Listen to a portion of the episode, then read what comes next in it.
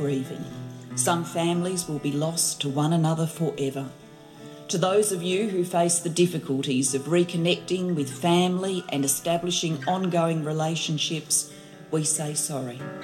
We offer this apology in the hope that it will assist your healing and in order to shine a light on a dark period of our nation's history. To those who have fought for the truth to be heard, we hear you now.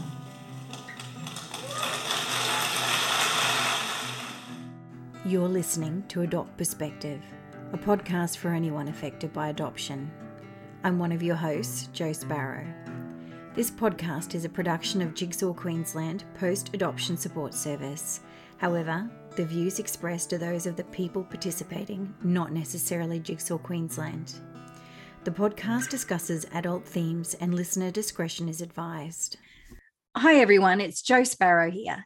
Today's guest, Bernadette Davison, is a mother who lost a daughter to adoption in Cairns in nineteen eighty-five at the age of eighteen. Bernadette now resides near Perth in Western Australia and is sharing her story with us via Zoom. Welcome to Adopt Perspective, Bernadette. We are so happy to have you join us.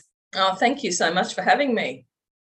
Very exciting. Bernadette, um, adoption was a presence in your life long before you became pregnant. Can you tell us a little about your family and how they were touched by adoption before your daughter was born? Yes, um, I have an older sister and myself, and then there was a big gap. And um, in nineteen seventy-three, um, my brother arrived. We went and um, got him from Townsville, so he was adopted. And um, so that was very exciting for us. He was ten days old, and but I do I did have a little um, uh, memory of what happened, and it wasn't all nice. I remember um, we'd gone to see a baby at the office in Townsville, and we were in the waiting room, and Mum and Dad had gone into another room, and Mum came out crying. Oh, no, I think we'd actually seen this baby. And then something happened, and then they were called back, and Mum came out crying, and we went back to our accommodation with no baby. And I was, how old would I have been? Uh, seven. So I remember asking Mum, and she, I can't remember what she said. I don't think she said anything. And then it was a couple of days later, we went and had a look at another baby. And that's the baby we took home. So years later, Mum said that the mother had changed her mind um, with the first baby. So, yeah, that was interesting. Um, and then in nineteen seventy-five, um, our other brother, we adopt, Mum and Dad adopted another uh, boy. And so we've got I've got two younger brothers who are both adopted. And that has been a roller coaster. Uh, their lives and our lives, our relationships. We grew up, we all grew up with the notion that um, adoption was the right thing to do um, and that it was acceptable and a loving thing to do. So that was my upbringing. It's certainly not unusual for someone of our vintage or close to the same age um, to have a lot of adoption touching their lives. I, I grew up with like three biological siblings, um, but have um, an adopted niece and nephew, and I have three adopted cousins, and um, and it sort of adds to that complexity of of what we think about adoption, doesn't it? It sure does. Yes, yeah. And it's it's subliminal. It's there. Yeah. Mm. Bernadette, can you tell us about your pregnancy and what led up to your daughter being placed for adoption? I became pregnant uh, at the end of nineteen eighty-four, and I was very naive. And um, so Mum was actually, well, Mum, when I say Mum, Mum and Dad, but Dad was always in the background. Um, Mum was very supportive um, during my pregnancy. Uh, in the on the side of um, care, physical care, because Mum was a midwife. Mm-hmm. So um, we did all the, we went to all the classes and all that sort of thing. Um, but uh, it was just a given. It wasn't really discussed at the start, but it was a given that I would give the baby up for adoption. Um, but there's another side to this lead up. Um, to the pregnancy was my sister. My older sister became pregnant at the same, basically at the same time. She wasn't in Cairns. She was in another place, another town. And so she went away. And uh, so that wasn't, she went to family down south. And so a lot of people in Cairns didn't know she was pregnant. So that there was a lot of pressure there, a lot of sadness. Um, we used to write to each other, my sister and I, um, and discuss our pregnancies, but not about what was going to happen after we'd had our babies. So it was a quite a sad time, really. And I look back now and I think Mum must have been incredibly sad. You know, I never thought about how Mum would have felt. So, um, yes, yeah, so I had a pre- fairly good pregnancy. Um, then I guess we talked about the options, but I, I have no recollection of sitting down and actually having a discussion. I guess we did, but it was just assumed. Um, I was told closer to the time um, that I had her that um, I was I was young and I, in the family, um, I guess my position was the clumsy one, the silly one, you know, the one that was always falling over and getting into trouble and, you know, impetuous. And so I was told that um, it would be best if I gave her up for adoption because there's no way I could have raised a child um, and it would fall on Mum. But then there was also my sister. So we had to make the same decision. That was what I was told, that my sister and I had to make the same decision um, because she couldn't have kept the baby. It wouldn't have been fair on anyone if she'd kept the baby and I'd given my baby up and vice versa. Wow. So um, the decision was made, yeah. And before I knew it, because I was eighteen, um, before I knew it, I had her and I'd signed the papers and that was that. That's um that's an awful lot of pressure that was put on your shoulders then. Um, obviously, you and your sister being pregnant at the same time would have had a lot of impact on you and, in general, the family dynamic. Definitely, yeah. definitely, yep. And it affected our relationship, my sister and my relationship, uh, for many, many years. But I carried around this guilt. And when I actually told my sister, she said, "What are you talking about?" Mm-hmm. She had no idea. And she said, "Bernie, I've never, I've never felt that way." And I said, because I, I, I said, "I'm so sorry, I've ruined your life." And and she said, "No," she said, I've never, I've never felt that way. So mm. it was all my, you know, it was all internal in, in, in me. Yeah. So, yeah, it's been a burden, yes. That's a lot to carry around, yeah. Yeah. So um, what was your experience like with the hospital and social workers during this time? Did you feel any pressure or support from them regarding the adoption? Uh, well, um, as I said, I had very good um, care while I was pregnant. There was no problems whatsoever with any of that. Um, I wasn't talked down or looked down, not frowned upon, because rem- remembering this is nineteen eighty-five. Mm-hmm. So, you know, their attitudes were changing. Um, I did go to, because um, I came from a very strong Catholic background, um, I did go to an organisation called Pregnancy Help, which was, I didn't realise, but was tied up with the Catholic Church. So I don't remember much of what was discussed. Um, yeah, it's all a bit of a blur, but I know I went with Mum. Mum went, came everywhere with me, whatever appointments I had. Um, I did the uh, the local priest um, gave me a little bit of work. Uh, I think it was one day a week, and I used to type for him, and I'd get a little bit of pocket money. And uh, well, he was actually a lovely man, but I remember I t- I spoke to him once about it, and he said, "It's not that you're, it's not the fact that you're pregnant that's bad. It's what you did to get pregnant that was bad." Oh. Yeah. So I, I remember being very devastated about that. Um, so I didn't talk about it with him anymore. So, um, but once I got to the hospital, and it's funny, a lot of this is a blur, but I had a very rapid labour. And the decision before I had her, I remember, was that I didn't want to see her, I, I, the, the baby. No, as soon as I have the baby, take her, take the baby away. But the minute she was born, this the overwhelming um, maternal instinct kicked in.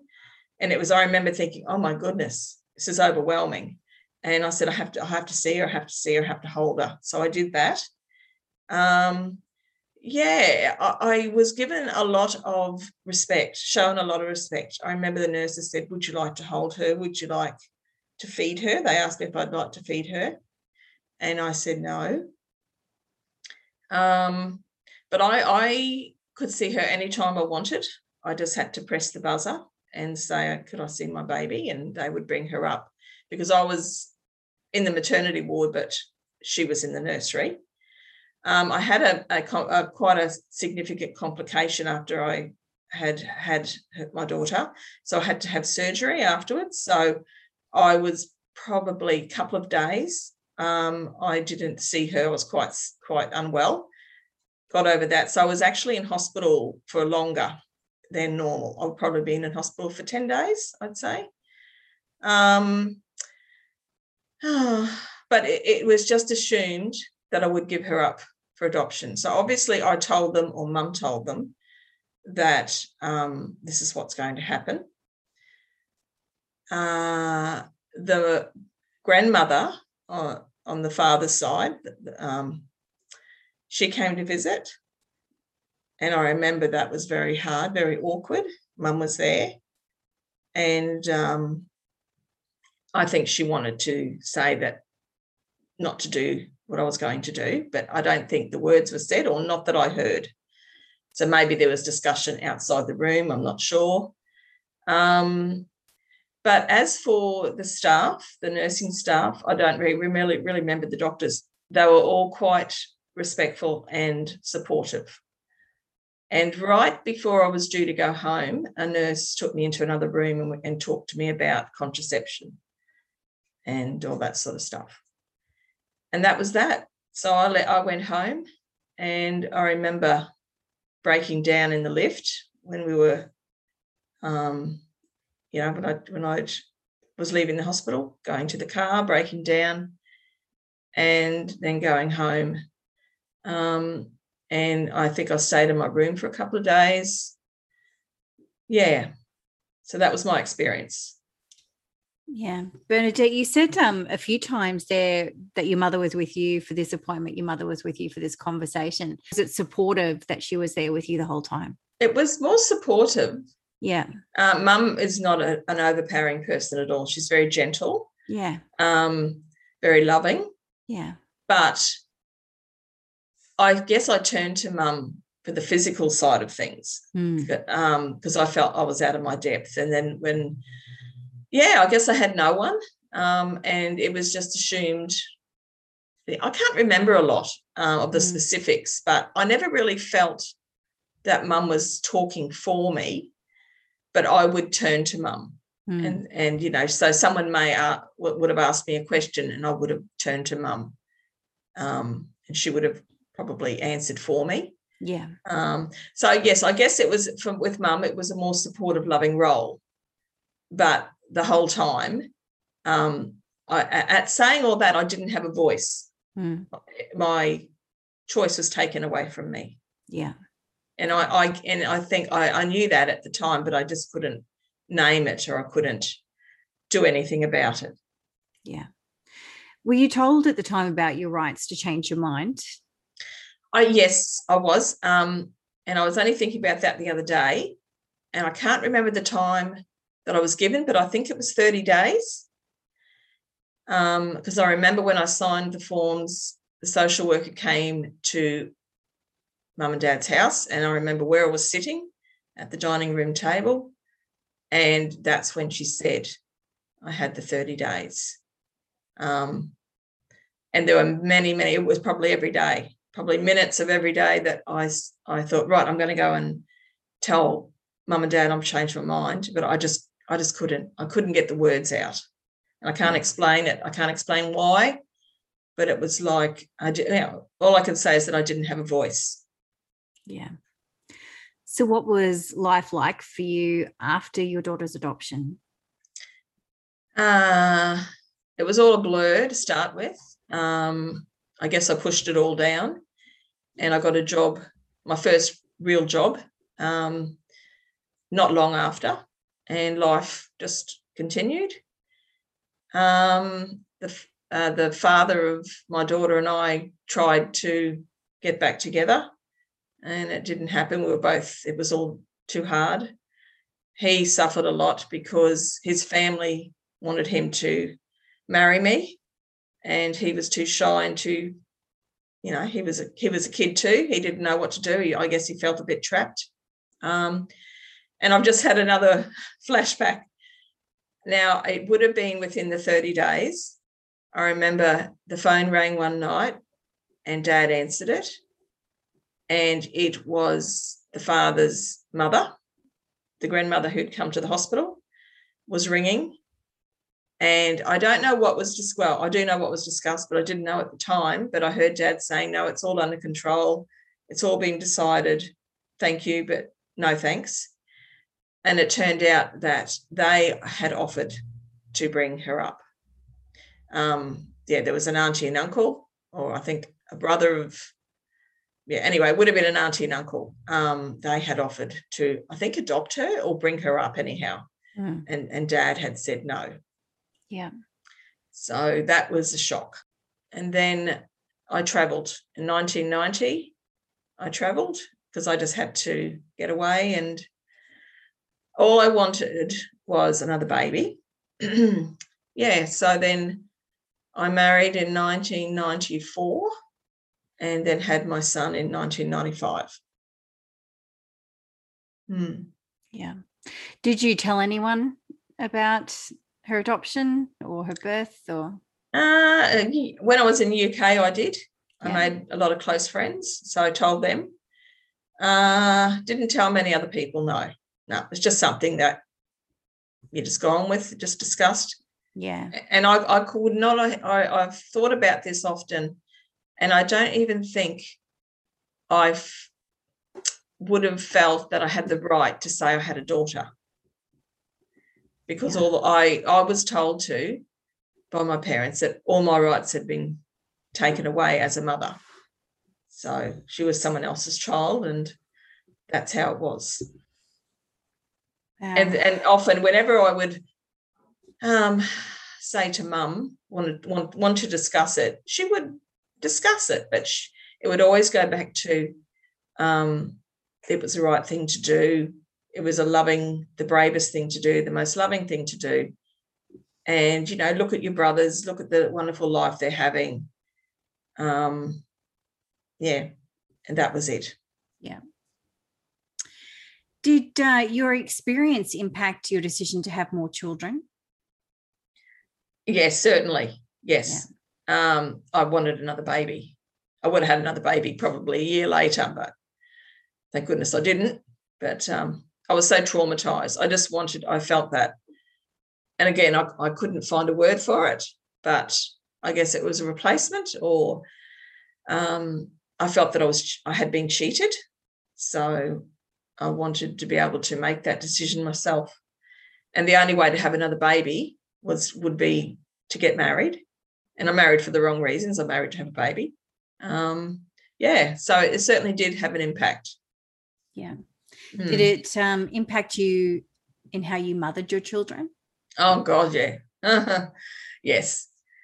Um, well, I've got two sons, so sons are different to daughters. Um, I was over the top. I over the top with them, with wanting to keep them safe. Um. Yeah, well, I was, a, by the time my youngest was eighteen months old, so my two are only eighteen months apart, and my marriage was over, and I was a single parent. Um, so I was hyper vigilant with everything. And, um, yeah, it was just, I guess, terrified that something would happen to them, or they would leave, or their father would take them. That was another thing. Um, yeah, it certainly did affect my parenting. And my children tell me that often, especially my youngest son. He'll say to me, "Oh, Mum, just back off. You know, you don't have to micromanage my life." I mean, they're twenty-six and twenty-five now. So, um, yeah, and I actually feel sad now because um, it had, did have an impact on them. Yeah. Yeah. You went on, Bernadette, to reunite with your daughter. Can you tell us about that? Wow, that's been a roller coaster. Uh, um, so it was on her tw- on her eighteenth birthday. I decided to tell my children, and it was a, oh, it was so wonderful to be able to tell them. I was I was nervous about it, but I just knew that I had to do it because I had um, put my name on the register, and I was hoping that she would too. So I wanted to prepare them, which I did, and they reacted completely differently to how I thought they would, of course. My eldest son uh, was just gobsmacked. And mind you, they're, they're only fairly young. I'm just trying to think how old they would have been. They were primary school, probably year five, year six, year five, year four. Um, so my eldest son didn't know what to think. And I realised later it's because he he wouldn't be the eldest anymore. Yeah. So his place his place in the family, and because I was a single mum as well, he would have taken his role very seriously. Yeah. And my youngest, well, he just thought it was the best thing ever. And he was over the moon, and he went to school. It's funny because I worked at I worked at school that that they went to. And um, the following day, his teacher came and said, "Can I just have a little chat?" And I said, "Yeah, yeah, sure." And uh, she said, "Oh, yeah, your son told me um, something really interesting yesterday, that he's got a big sister and that he's going to see her soon." And I said, "Oh, okay." So I told her all about it, and that, you know, they were fine. Um, but yes, he was just beside himself. So over the moon to have a big that's, sister. That's beautiful. Yes. Yeah, it was it was uh, it was actually a lovely time. Yeah. Yeah. But, you know, at that stage, I hadn't even met her. I didn't know whether her name was on the register. She had only just turned eighteen. So it so then we just got on with our lives. And then when she turned twenty-one, um, I don't think I contacted the department uh, until then. And I think, I, I can't remember the exact course of events, but I think I got a letter from the department saying, um, "Your daughter has made con- you know, would, would like to make contact. Is this okay?" And I said yes. So um, that was a very exciting time for me, and I remember the feelings that I had. And when I told my parents, and I remember Mum cried. She was very happy, and I can't remember. Dad was always in the background. I. I can't really remember uh, what he what he had to say, um, and it was interesting for my poor sister. When I say my poor sister, I shouldn't say like that, but um, she had she was she at that stage had hadn't um, gone onto the register, so she was a bit worried. She was I am more impetuous and more um, come on, let's just get on with it. Whereas my sister's more reserved like that. So, um, but at the time, I wasn't really thinking about her feelings, I have to say. I had a little experience. I had a couple of um, funny experiences, but I'd gone to the shops. It must have been my day off. I was at the shops, and I was at the checkout, and I it was like someone was behind me, and I heard a voice, and they said, "Go home," and I just ignored it. And then I was still in line waiting, and this voice said in my ear, "Go home now." And I thought, oh, my goodness, what's going on here? And I turned around. There was no one behind me. So I thought, oh, maybe the house is on fire. Maybe, you know, God's telling me something. So, okay, so I paid for my stuff and got in the car And as I was just coming up down my street, just getting onto the driveway, the postman came and put something in the letterbox. So I pulled up and went to the letterbox, and it was a card. Didn't know the writing, and it was a card from my daughter. So, oh my goodness, that was, I would say, next to the birth of my sons, that was the happiest day of my life. And I remember everything in minute detail about that day. And uh, so a beautiful card from her. And, I, and the bizarre thing was that I had sent her a twenty-first birthday card. And apparently later on we worked out that it, that had arrived on that day as well, where oh, she wow. was. Yeah. So, yeah, that was very exciting.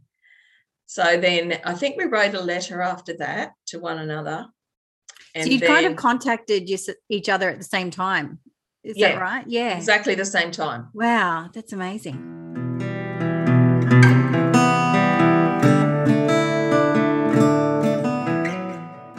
Yeah, it was amazing. Yeah. But I, I do regret not getting support mm. from um, Jigsaw or Post Adoption Services Queensland. Yes, yes. Yeah, yes. Thank yes. you. Yes. That's had a total blank then. Yeah, I do regret that, because we rushed into it and it was like a love affair.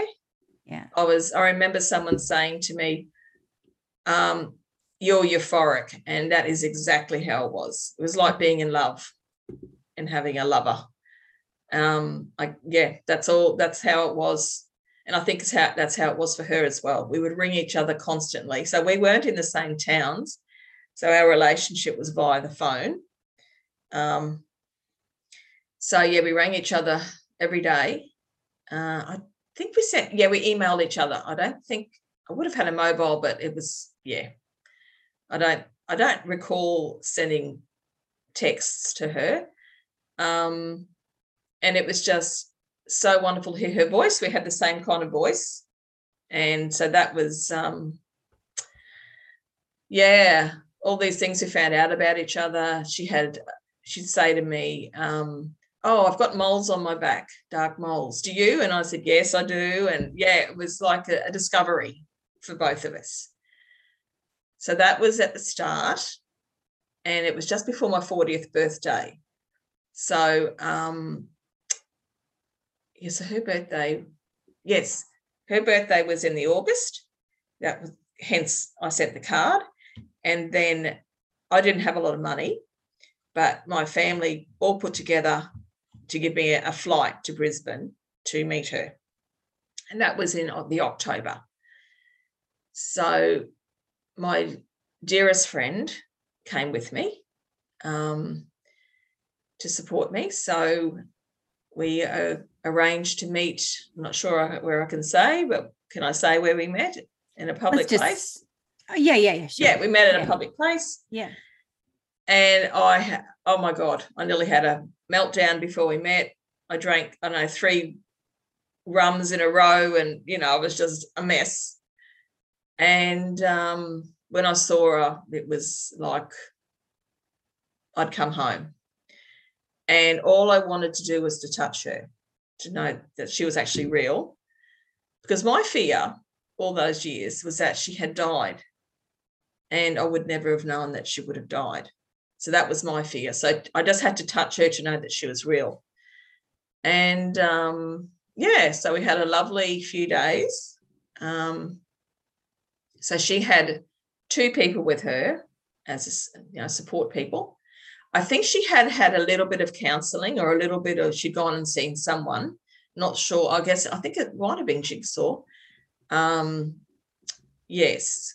So she kind of called the shots from the start, really.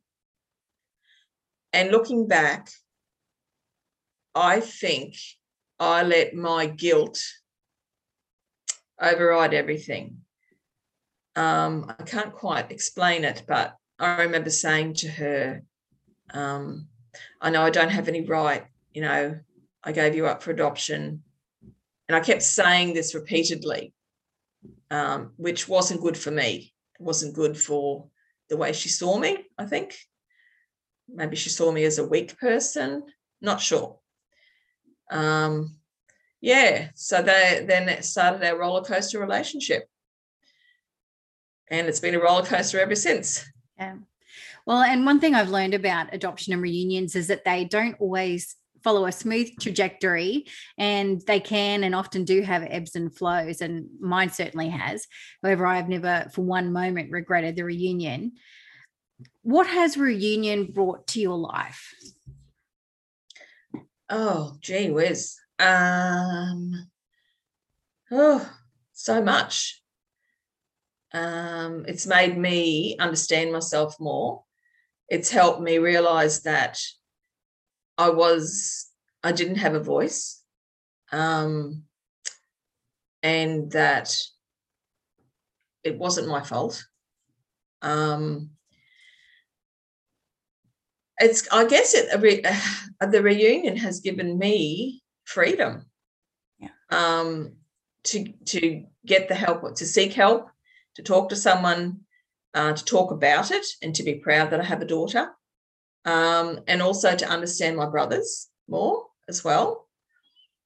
Um, and just the capacity to love is always there. Now, that love never, ever, um, never went.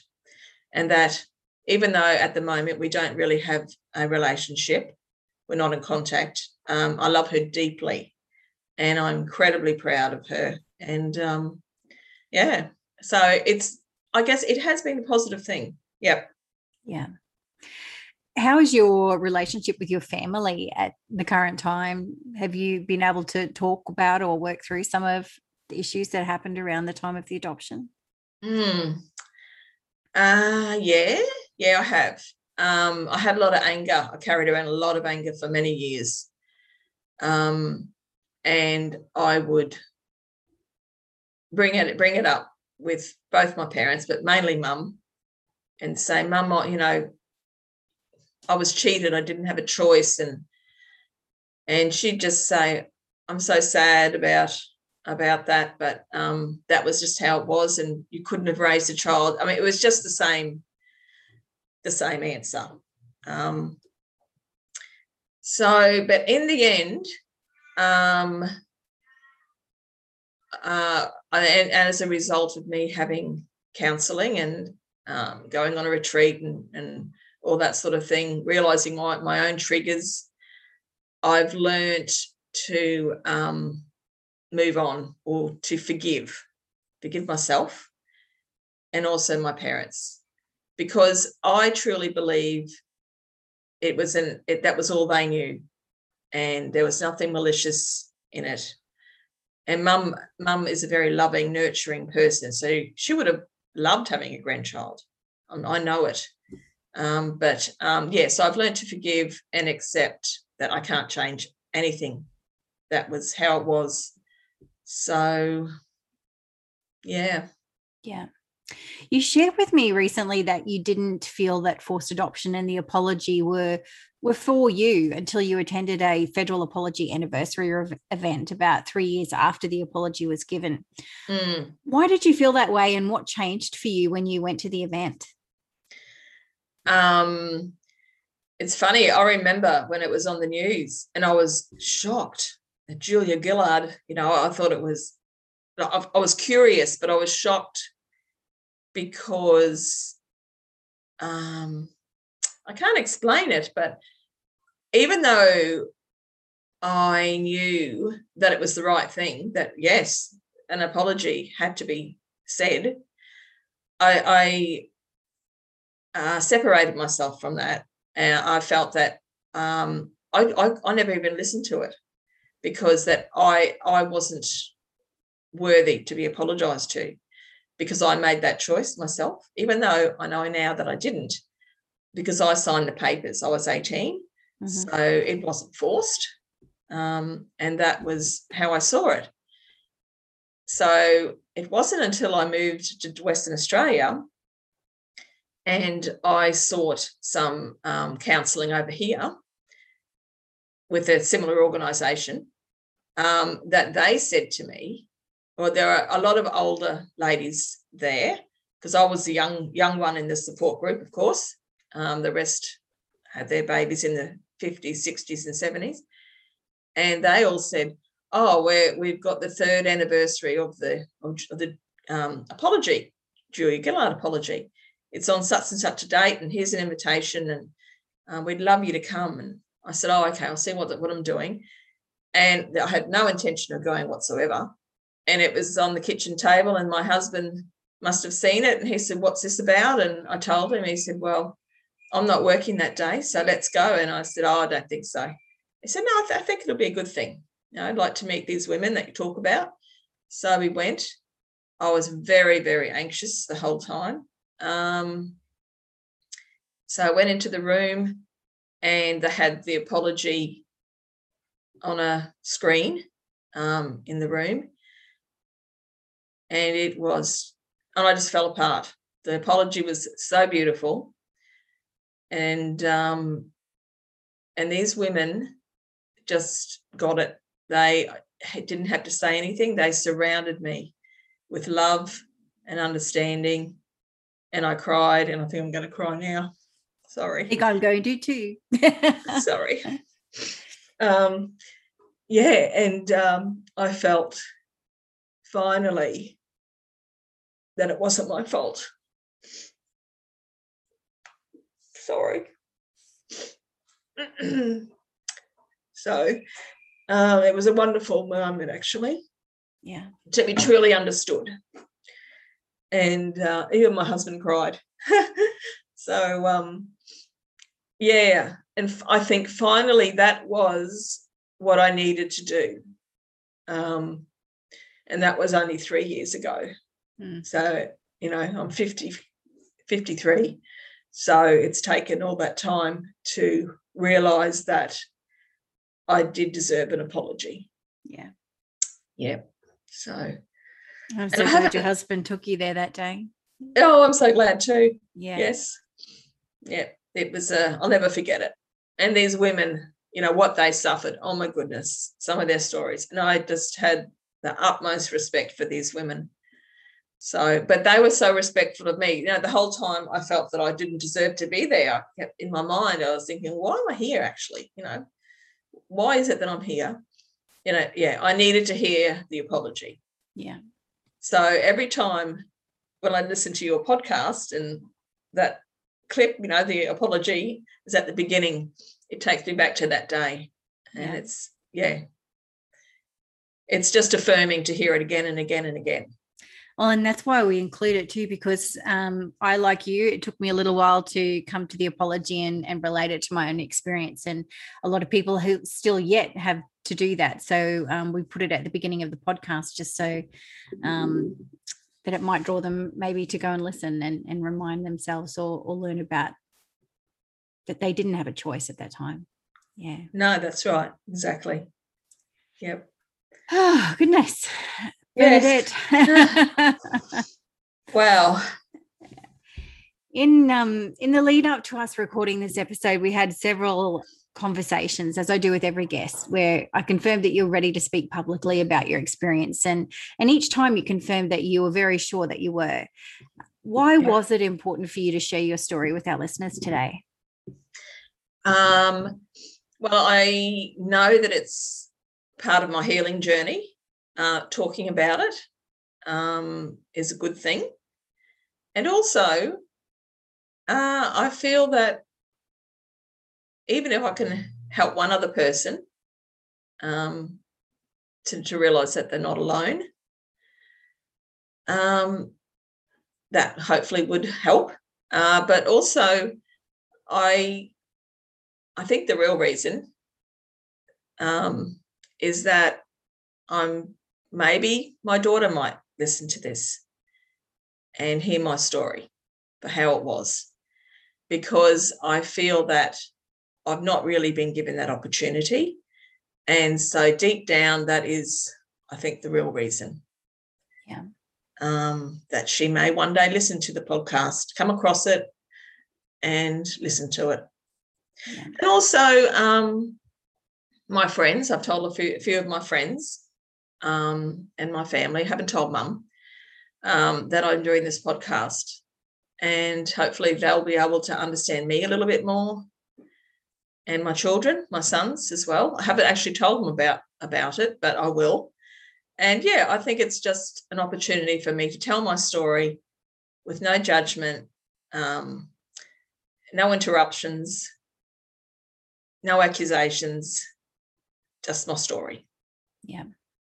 Well, Bernadette, thank you so much for sharing your story with us today. And I've loved meeting you and, and learning about your story. And I know that hearing it will help others as well. So, um, so thank you so much for joining us. Oh, thank you, Jo. It's been a very big thing. Um, and I'm so glad that I've done it. And thank you for your support and your understanding as well. And I respect you as, as an adoptee as, as well, you know, um, and look at what you're doing. It's amazing. Thank you. And thank you to our listeners for joining us today. Do you have a story that you'd like to share with us? If you'd like to be interviewed for the podcast, jump onto the main podcast page of Jigsaw Queensland website and complete the prospective guest form that you'll find there. And note that Adopt Perspective can be listened to by people all over the world. Bye for now. Thanks for listening to the Adopt Perspective podcast.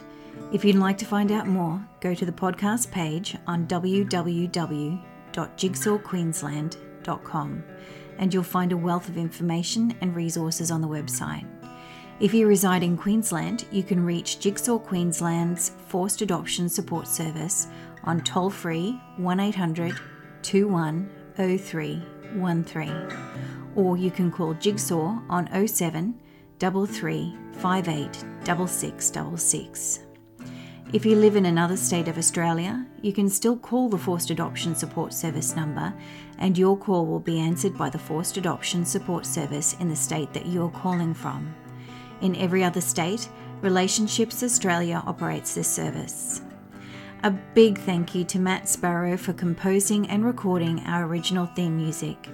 Until next time, I'm Jo Sparrow saying farewell from Adopt Perspective, a podcast for anyone affected by adoption.